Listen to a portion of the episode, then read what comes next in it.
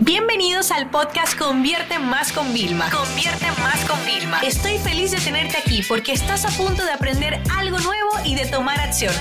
Así que prepárate para tu dosis diaria de estrategias, tácticas y herramientas para escalar tu negocio con fans, publicidad y contenidos.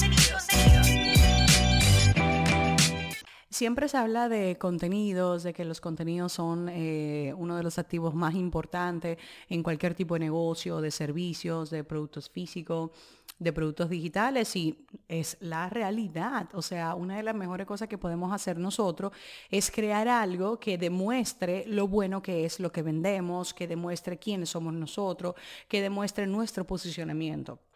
Pero los contenidos son simplemente una patica dentro de lo que es una estrategia de marketing de contenidos, ¿vale? Una estrategia a través de la cual nosotros tenemos el objetivo de educar a nuestra audiencia a través de contenido oigan esto importante, ¿eh? constante. Es decir, no solamente vamos a crear como antes hacían los blogs pensando, no, vamos a hacer 20 artículos que se van a posicionar y ya está. No, la realidad es que hoy en día las mismas necesidades de nuestros clientes van evolucionando. Tenemos que adaptar los contenidos que ya tenemos y sobre todo tenemos que crear nuevos porque todos los días nuestros clientes van a tener nuevas necesidades.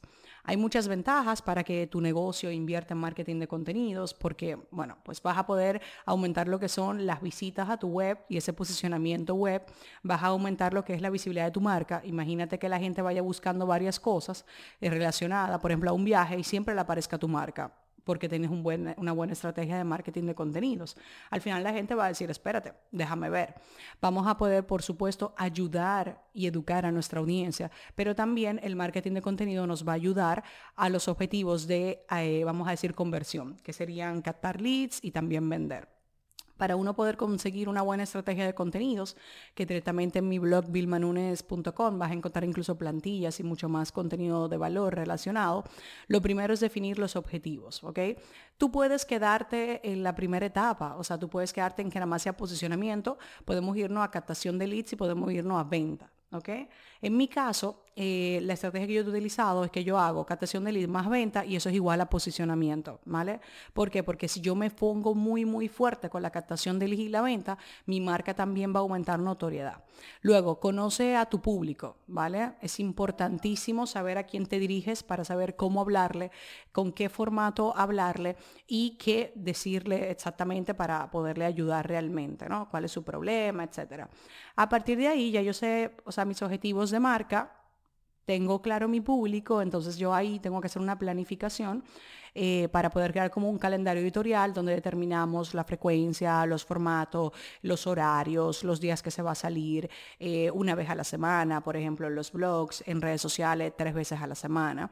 Y ya cuando yo tengo ese calendario es cuando yo me pongo en la fase de producción de contenidos como tal, que ahí si estás un poquito flojo, y quieres aprender a crear desde un episodio, un podcast y un vídeo hasta un artículo y luego 20.000 contenidos diferentes, 20.000 no, decenas de contenidos diferentes en redes sociales, nuestro curso Más Contenidos, que lo vas a encontrar en mi web en vilmanunes.com, eh, sería perfecto, ¿ok? Para esta ocasión, porque tienes que mantenerte siempre innovando y ahí pues tienes muchísimos formatos, los tradicionales que siguen funcionando y cómo hacer estos distintos y adaptarlos a tu negocio o cómo crear nuevos, ¿no?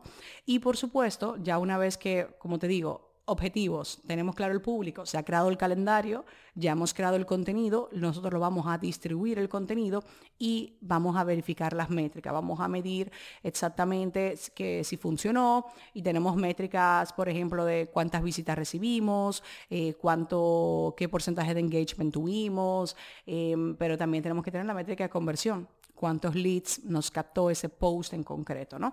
Entonces, siempre la clave va a ser poder mantener una conversación genuina, es decir, fomentar en cada contenido, provocar que las personas te respondan para siempre saber qué es lo que está en su mente y tú poder crear contenidos acorde.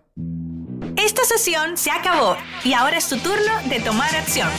No te olvides suscribirte para recibir el mejor contenido diario de marketing, publicidad y ventas online.